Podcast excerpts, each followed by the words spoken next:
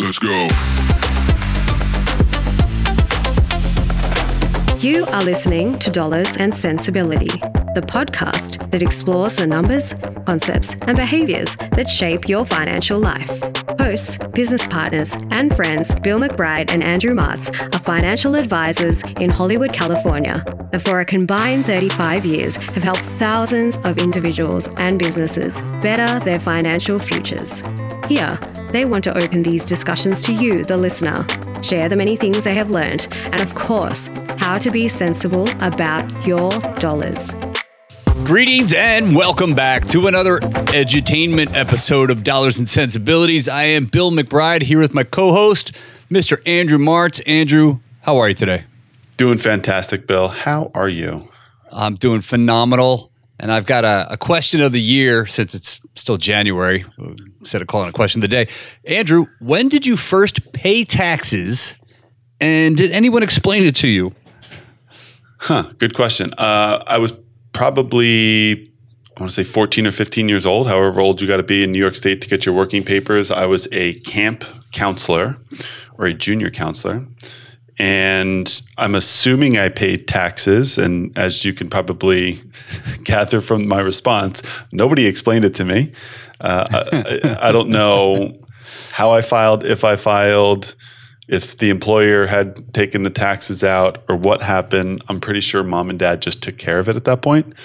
Um, I, and the only recollection I have is I'm just basing that on when when I had like real reportable income, like when I had a real job and remember getting like the actual paycheck with a stub because everything prior to that was like cash and you know kind of like bootleg side hustle side hustles Shovel and snow, paperboy money.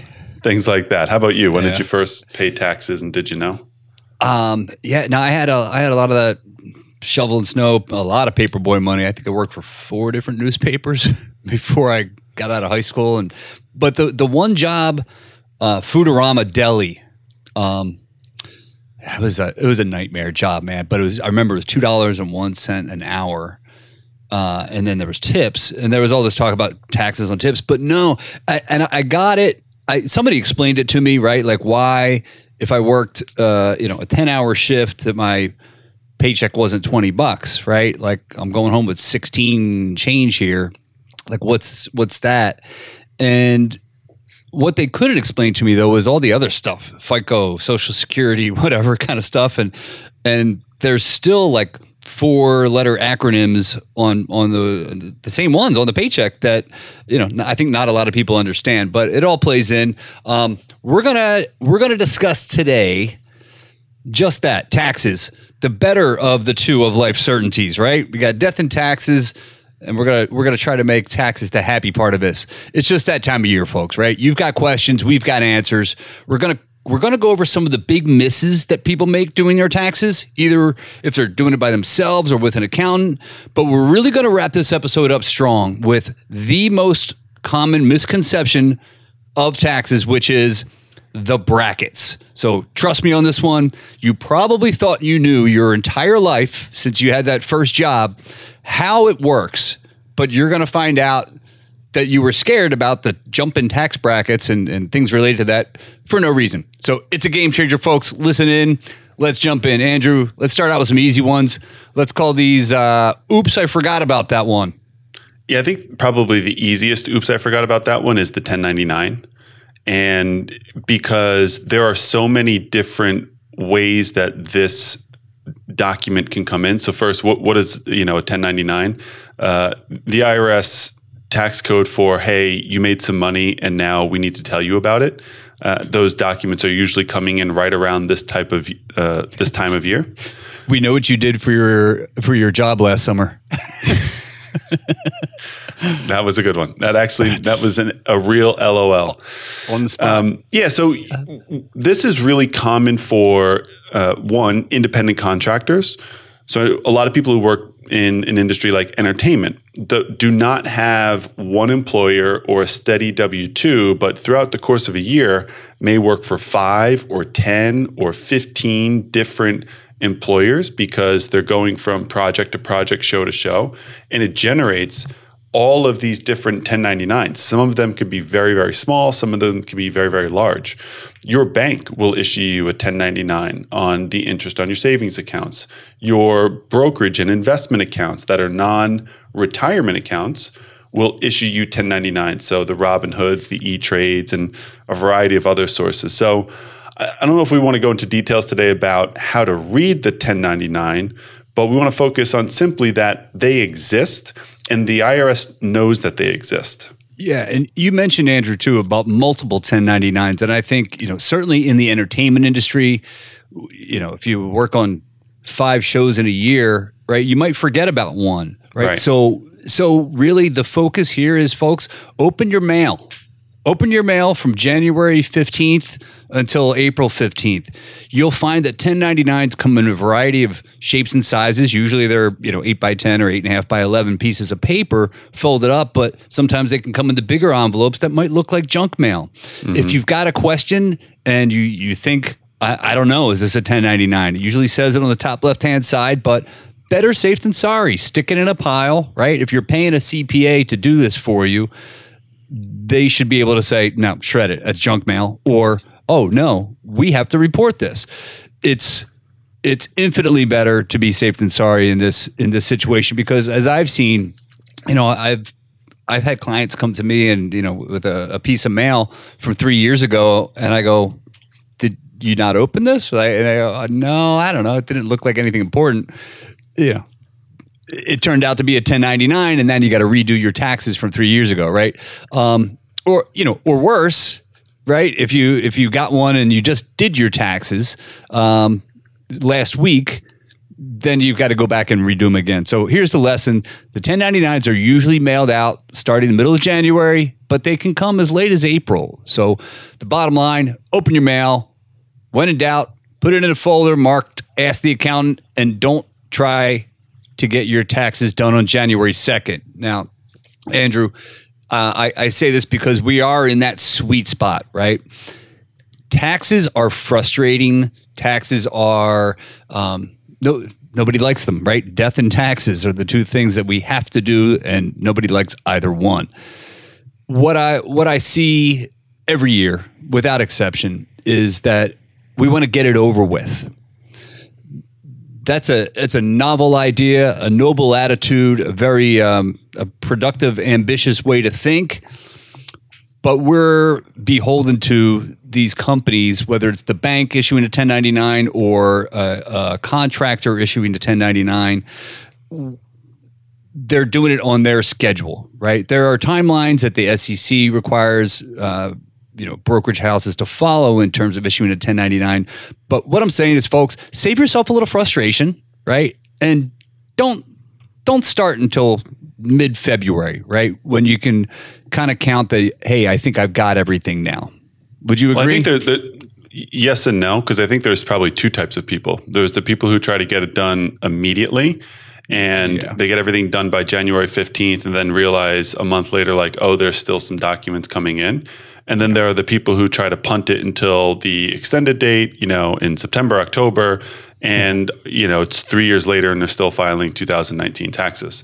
So you True. you may be in one of those camps, right? The uh, perpetual procrastinator or the captain urgency who needs to get it done ASAP.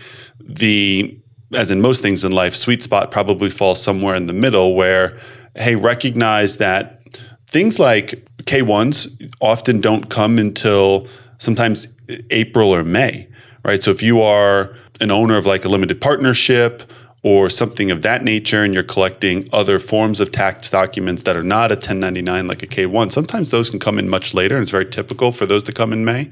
So making sure you are aware of all of the things that are relevant to your tax situation what are your sources of income? And whether it's uh, you know people get funny with this. It's like well i don't count that as income because i don't use that money. That doesn't matter.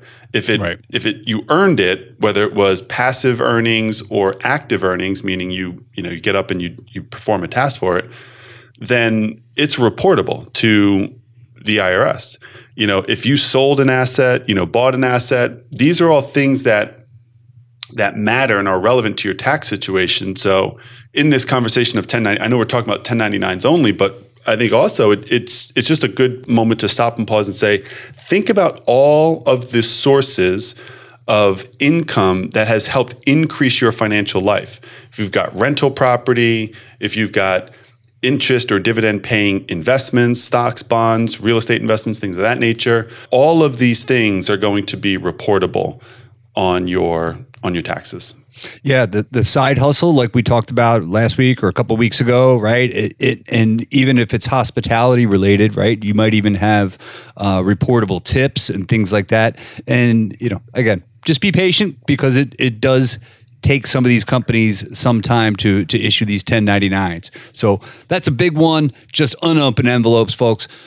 Charitable contributions, I think, is another one that a lot of people miss, right? We often think of you know the nickel and dime stuff, but nickels, you know, 20 nickels is a dollar, right? So if if we get that charitable contribution in there, uh, the $500 is the limit, right? So folks, if you if you drop something off at the Salvation Army or, or the Goodwill, get that receipt. That has a value and you can actually itemize them, but up to $500 you really don't need to. And I think you know most people that I encounter give some kind of clothing away within the course of a year. Um, get that receipt. You know, even if it doesn't add up to five hundred bucks, that's that's money in your pocket for something you were doing anyway, in a, in a charitable contribution, right? So. Elon on, Musk. On charitable contributions, by the way, just a, a quick note it does matter if you itemize or if you do not itemize. So if you are somebody who takes the standard deduction and maybe you don't even know. Maybe you're listening to us right now and you're like i don't even know what that that means. So there is a certain amount of exemption or write-offs that the government is just going to give you. Now that number has been increased in in recent years. Uh, to the extent where i think they estimate now it's like 1 in 10 or 2 in 10 people itemize, where I think it used to be like six or seven in, out of 10 people uh, would itemize. But on the topic of charitable contributions, if you itemize, you can still deduct up to $300 worth of cash contributions per year in addition to your standard deduction. If you do itemize, there is less limitation depending on if you're contributing cash or if you're donating clothes or cars or, or things like that. Different types of contributions will have different limitations. So consult your CPA, consult your, your tax professional. But my point is that knowing whether you are an itemized filer or a non-itemized filer is is an important conversation to be having as you're preparing your taxes and certainly relevant towards the topic of charitable contributions and what I think we're about to talk to next. Yeah, absolutely. Right. Because they're beyond putting your old old shoes and uh, and t-shirts in the Salvation Army bin and getting that receipt, right? We go to the other extreme of this, which is the Elon Musk and the Jeff Bezos of the world that we talk so often about, Andrew, in terms of their income and the taxation. And I, I think one thing that we haven't hit on regarding uh, the the billionaire club mm-hmm. is their write-offs are a lot to do with charity. Mm-hmm. Right. So, like you said, there's some of these have seemingly limitless write off capability. So, how do you get $20 billion a year income and pay nothing in taxes? Well, you're probably giving some money to charity at some point, right? And, and at that level, you are most likely starting a private foundation, i.e., the Bill and Melinda Gates Foundation, right? That that's right. where they have right there's there's real philanthropic efforts there so they want to do something with their money. They have more money than that they'll ever need or multiple generations through the family will ever need and have now made the decision hey we're going to give our our money via this foundation. Most people will not go that route because establishing a private foundation is a very costly endeavor and it only makes sense if you have billions of dollars not millions of dollars. So people with millions of dollars will generally go about charitable contributions through a different mechanism, like giving money to qualified 501c3s or organizations that qualify for that that charitable write off. Uh, right. They may utilize a donor advised fund. They so there's a number of different mechanisms in which you can you can go to accomplish that. But yes, it becomes a very, very powerful tool for the ultra wealthy, the high net worth, right? So the one to, to $50 million people, or people who have not accumulated that, that amount of assets, but are in high income tax brackets and are looking for ways to minimize their tax impact. Yeah, so let's let's look, Andrew. Uh, I got a funny story for you. Uh, kind of a hybrid between these between these two of just the the minimum deduction at the goodwill versus the the charitable foundation, you can make charitable contributions in, in many different ways, right? You you send something to somebody on the internet or the, the Red Cross uh, or donate clothing or time. You need to get that receipt. But recently, Andrew, I bought, uh, I tuned into PBS and Riverdance was on. You ever see that? Uh, it's been a while, but I'm, I'm intrigued to see where you're going to go with your Irish roots in this story. Well, that's that that's kind of the end of the story, I was like, oh, Irish roots. I'm I'm part Irish, mostly Irish. I guess I don't know, whatever. I'm like, I need to see River. I don't even know what it's about, right? I'm like, I'm looking at this thing and I'm like, okay, they're dancing, and I've seen the dance being made fun of by many a comedian, right? And I'm like, well, well, geez, this is PBS, and you know, I don't know. I grew up. PBS was one of the four channels available. Long story short, er. I bought two tickets to Riverdance because, well, because they tout it as well as, hey, this is a tax deductible charitable contribution, right? Because really? PBS is a nonprofit. Get the tickets in the mail, Andrew, and guess what? It's it's a virtual excess- experience. you don't actually get to go to Riverdance. You're you're streaming no, it, in the metaverse. it was river dancing lessons in Arizona. No, I'm just kidding. Um, it, it is the charitable part of the contribution that's tax deductible is only that which is in excess of the value of the tickets. So I just thought that was interesting to mention in the in the current conversation, right? If you buy tickets for, you know, $180 or you buy tickets for 250 bucks and their value is 180, while you're only getting a $70 write-off, which is still fine. What, is, what do they value the tickets at? Who who values it? That PBS? was actual actual numbers. Actually, I, I can't believe I spent 250 bucks for two tickets to Riverdance, but there it is. Um, yeah, 180 sounds like a wild wild Friday night in your future. Yeah, I can't wait. All right, what do we got? What do we got going next? All right. So next we have um, charitable contrib- contribution is a write off, um, but we're just going to go with kind of write offs in general. And and folks, this can't be understated. We are not CPAs or tax advisors or, or legally allowed to give tax advice specifically to anybody. But we know this. If you're filing a 1040EZ, you don't have to worry about this. But if not, we're talking about massive opportunities here that most people either miss completely or or maybe even just miss one that could be significant, right? So meals, entertainment, gas, mileage, insurance, uniforms. Uh, I've seen shoe shines and healthcare costs, copays, COVID testing kits. That's a new one, right? Car so hold, maintenance. Hold on. Uh, on this list here, you need to have the caveat. So some of these things are only qualified for people who are self-employed and or business owners you know and you have to file a schedule c which is a, your your business tax return.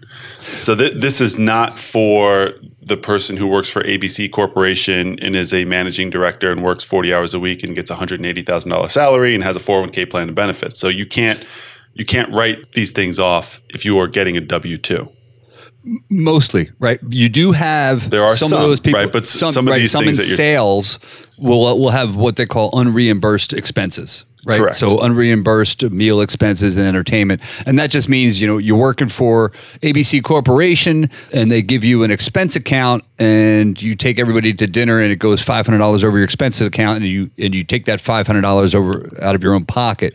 That that can be we're not saying right. So t- typical write-offs for yep. most that most people will qualify. You're going to get mortgage interest expense on your primary mm-hmm. residence, unreimbursed healthcare expense that exceeds seven and a half percent of your adjusted gross income, charitable contributions if all of the aggregate of these items that I'm mentioning is in excess of your standard deduction, and that's that really probably should be how we end this section, right? Is as you're compiling your write offs, and there are lots of ways you can search the internet to see what you qualify for, and there's lots of lists and CPA firms who have written blogs about this. But as you're compiling your list of what you may potentially be able to write off, at the end of the day, you need to add all those different things up and see if it exceeds the standard deduction that you are um, entitled to based on your filing status, meaning whether you're filing single, filing married, you know, jointly, uh, so on and, and so forth. Yeah, and, and if you're and if if you have an accountant or a CPA that's doing it for you, put your receipts together, put them in a pile, try to organize them. Hey, this is this is meals and this is you know mileage or gas and, and those kind of things. The more informed you can be walking into that tax meeting with your accountant, uh, the better you're going to do, and the better they're they're going to be able to do for you. So. Right, and and that that number, by the way, that that standard deduction for single filers in the most recent tax update, um, the Tax Cut Jobs Act in twenty was that 2017, 18? 17, 17 yeah. Um, for single filers up to twelve thousand now five hundred dollars for married filing jointly is over twenty five thousand dollars. So that's that's a pretty high number to exceed, which is why m- less and less people are itemizing their their expenses today. Absolutely. All right. Now we get to the magic hour or 10 minutes, maybe, maybe 15. We'll see. The smartest people I've met, Andrew, with very little exception, do not get this concept. We think about it every year, sometimes every paycheck. And the concept is tax brackets. I, have been waiting for this episode. I don't know why I didn't mention it before, Andrew. I'm, I'm like, this is this is a big one for me and every person I've spoken to about this has gone, "Wow, I've been thinking about it wrong my entire life." So, we're going to look at what you thought you were paying in taxes and what you actually pay in taxes. And the answer is always always a pleasant surprise. And I think it's largely due to the brain's need to simplify things, but let's talk it out. Now, we're just audio here without a blackboard, so we're going to keep it super simple and we also are going to try to include a link to one of the brackets we are talking about in our example. All right. Andrew, tell me, before you were a financial advisor and before being in the business, if I said to you, son, you make $100,000 a year and that puts you in the 24% tax bracket, what would you say your taxes are? Well, I'm just I'm just going to play your game. So, gee, Bill, uh, am I going to pay twenty four thousand dollars in taxes? When you were a camp a camp counselor and you got a hundred thousand dollar paycheck, were you listening to my story? When I was a camp counselor, I didn't know I was paying taxes. Somebody, I know exactly. Somebody, well, somebody paid them or filed them, or I don't know what happened. But yeah, so be real. So, yes. So to, let's say you know it, the if you read a statement like that, I think ninety nine out of hundred people's brains go to I'm paying twenty four thousand dollars in taxes. Exactly. So here's the two words to remember: marginal and effective. Marginal is the bracket you are in, which does not mean that you just times your income by that marginal rate and there's your tax liability, right? So 100 grand a year at 24% tax bracket marginally doesn't mean you're going to pay $24,000 in taxes, okay? The reality is it's only one step more complex than that to get to the truth, which is your effective tax rate. Your effective tax rate is what you actually pay. And this will be clear as day in a second. And I can already hear light bulbs going off around the podcast universe on this. So there's some math here. I'm gonna I'm gonna blaze through it, uh, and then we're gonna do Andrew. You and I will do a little little Q and A and clarification afterward. Okay? I, I just think it's for the listeners. It's going to be you know difficult unless you got a pad and paper or you're looking at a 2022 single bracket filing um, chart. I, I can promise you that any of our loyal listeners are used to, at some point during an episode, one of your math rants that yeah. leaves them scratching, having to hit the rewind button at least four times, and listening to twice. This uh, one's and important. we love you, and we thank you for doing that. All of you listeners in podcast land. I wouldn't do it if now, I didn't think with it was that beneficial. being said, I cannot wait to hear this. Let's go. All right. Here's the example $100,000 in income. There are seven tax brackets for 2022. Those brackets are 10%, 12%, 22%, 24%, 32%, 35 and 37%. If you make 100,000, you are in the 24% bracket. The 24% bracket states that your income is between $89,075 and $170,050. For this bracket, your tax is not simply 24% of 100,000 as we just said before in the example. It is actually $15,213 plus 24% of the amount over $89,000. So here's your extra steps. 100,000 minus that 89,000 limit is $9,925. 24% of that is 2,382, okay? I like to call this $2,382 your bracket liability as each bracket has this phrase of quote of the amount over the lower number in the bracket. So next, we add the base tax for that 24% bracket. Remember, that's $15,213. Let's call that the bracket base. Add it to the bracket liability, right? So 15,213 plus 2382. Voila. Your tax liability is actually $17,595. Since our example is 100,000, we can see now that our tax rate is effectively 17.5%. So going back, your bracket's to 24% bracket. You look at it and you go, I made 100 grand. I'm paying $24,000 in taxes your effective rate because of the way these bracket works which we're outlining here is actually 17.5% it's a difference of almost $7000 now if you're curious how the irs gets these numbers the answer is mathematically kind of easy. I love this. I'm a geek for this stuff but they take the percentage of each range and they add them up. So more easily understood you're not paying your marginal rate on all your money you're paying 10% on the first 10,000, 12% on 10 to 41,000 and so on for each bracket. So, mathematically, you will never pay the marginal rate of your taxes.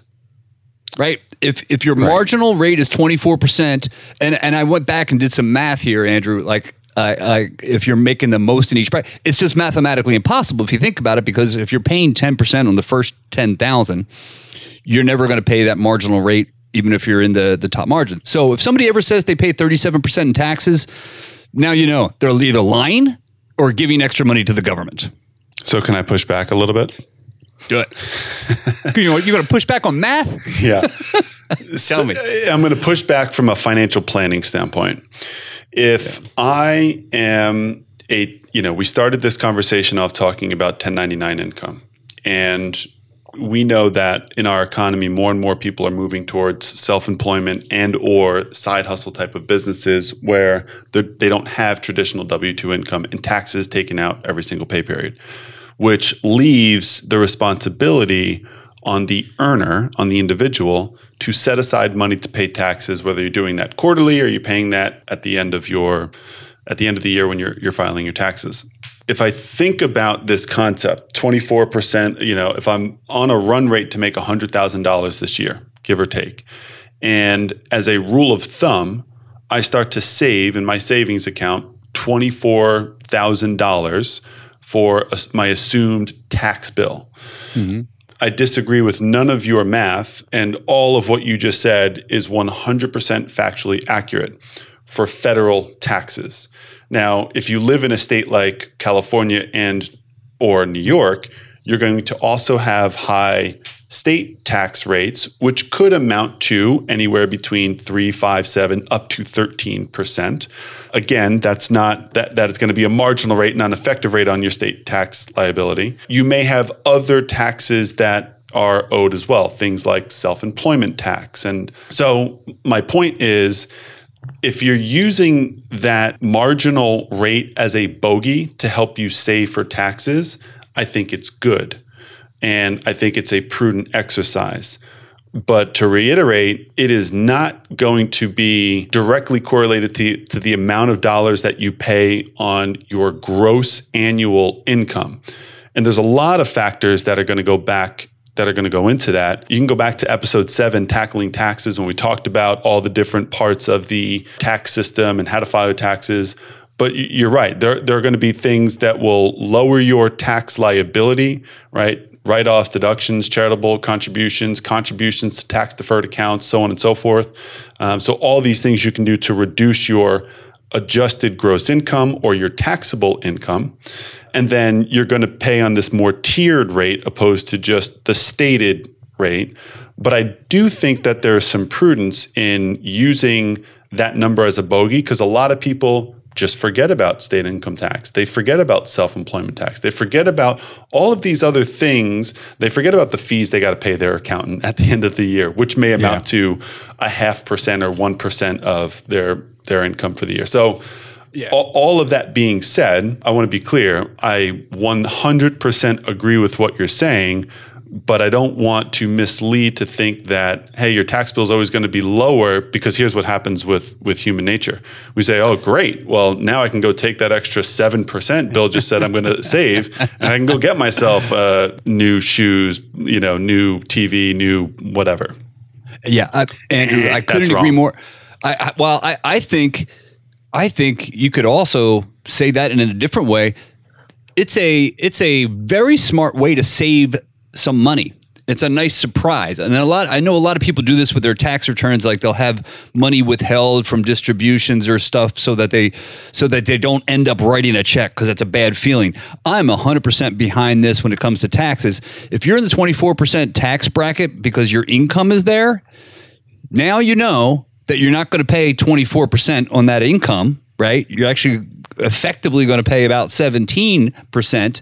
But when you get those paychecks, if they're not taking 24% out, or you get your 1099s, save that 24%. What's the worst that could happen, right? And again, it's a whole separate issue. The state taxes, same theory, same concept. There's marginal and effective brackets, and you always want to oversave when it comes time to to pay for taxes. There's the gamblers out there, of course, um, that would that would say, oh, you know, I'll worry about that when the time comes. And if you make enough money to do that and you have enough liquid cash, that's fine.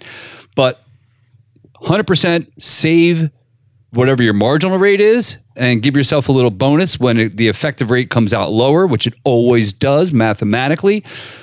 The one point I wanted to get to people, Andrew, today is the thought process I have seen when it comes to taxes is I don't want to be in that next tax bracket. What we've proven today is that y- you should, right? Because you're making more money. Just because you make $10,000 more this year doesn't mean you should sandbag it to make make it next year because you think your base salary is going to be lower, right? Or you think your bonus is going to be lower I, I, don't see any mathematical situation where it's not going to benefit you to make an extra dollar, $10,000 or $100,000 in a given year. Okay. Mm-hmm. Certainly, if you have some kind of contract where you know one year is going to be thirty thousand and the other year is going to be three hundred thousand in income, you know, then you can do a little bit more careful planning about how to spread that liability out.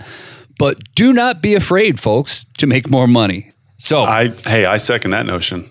Right let's on. More, All let's right. make more money.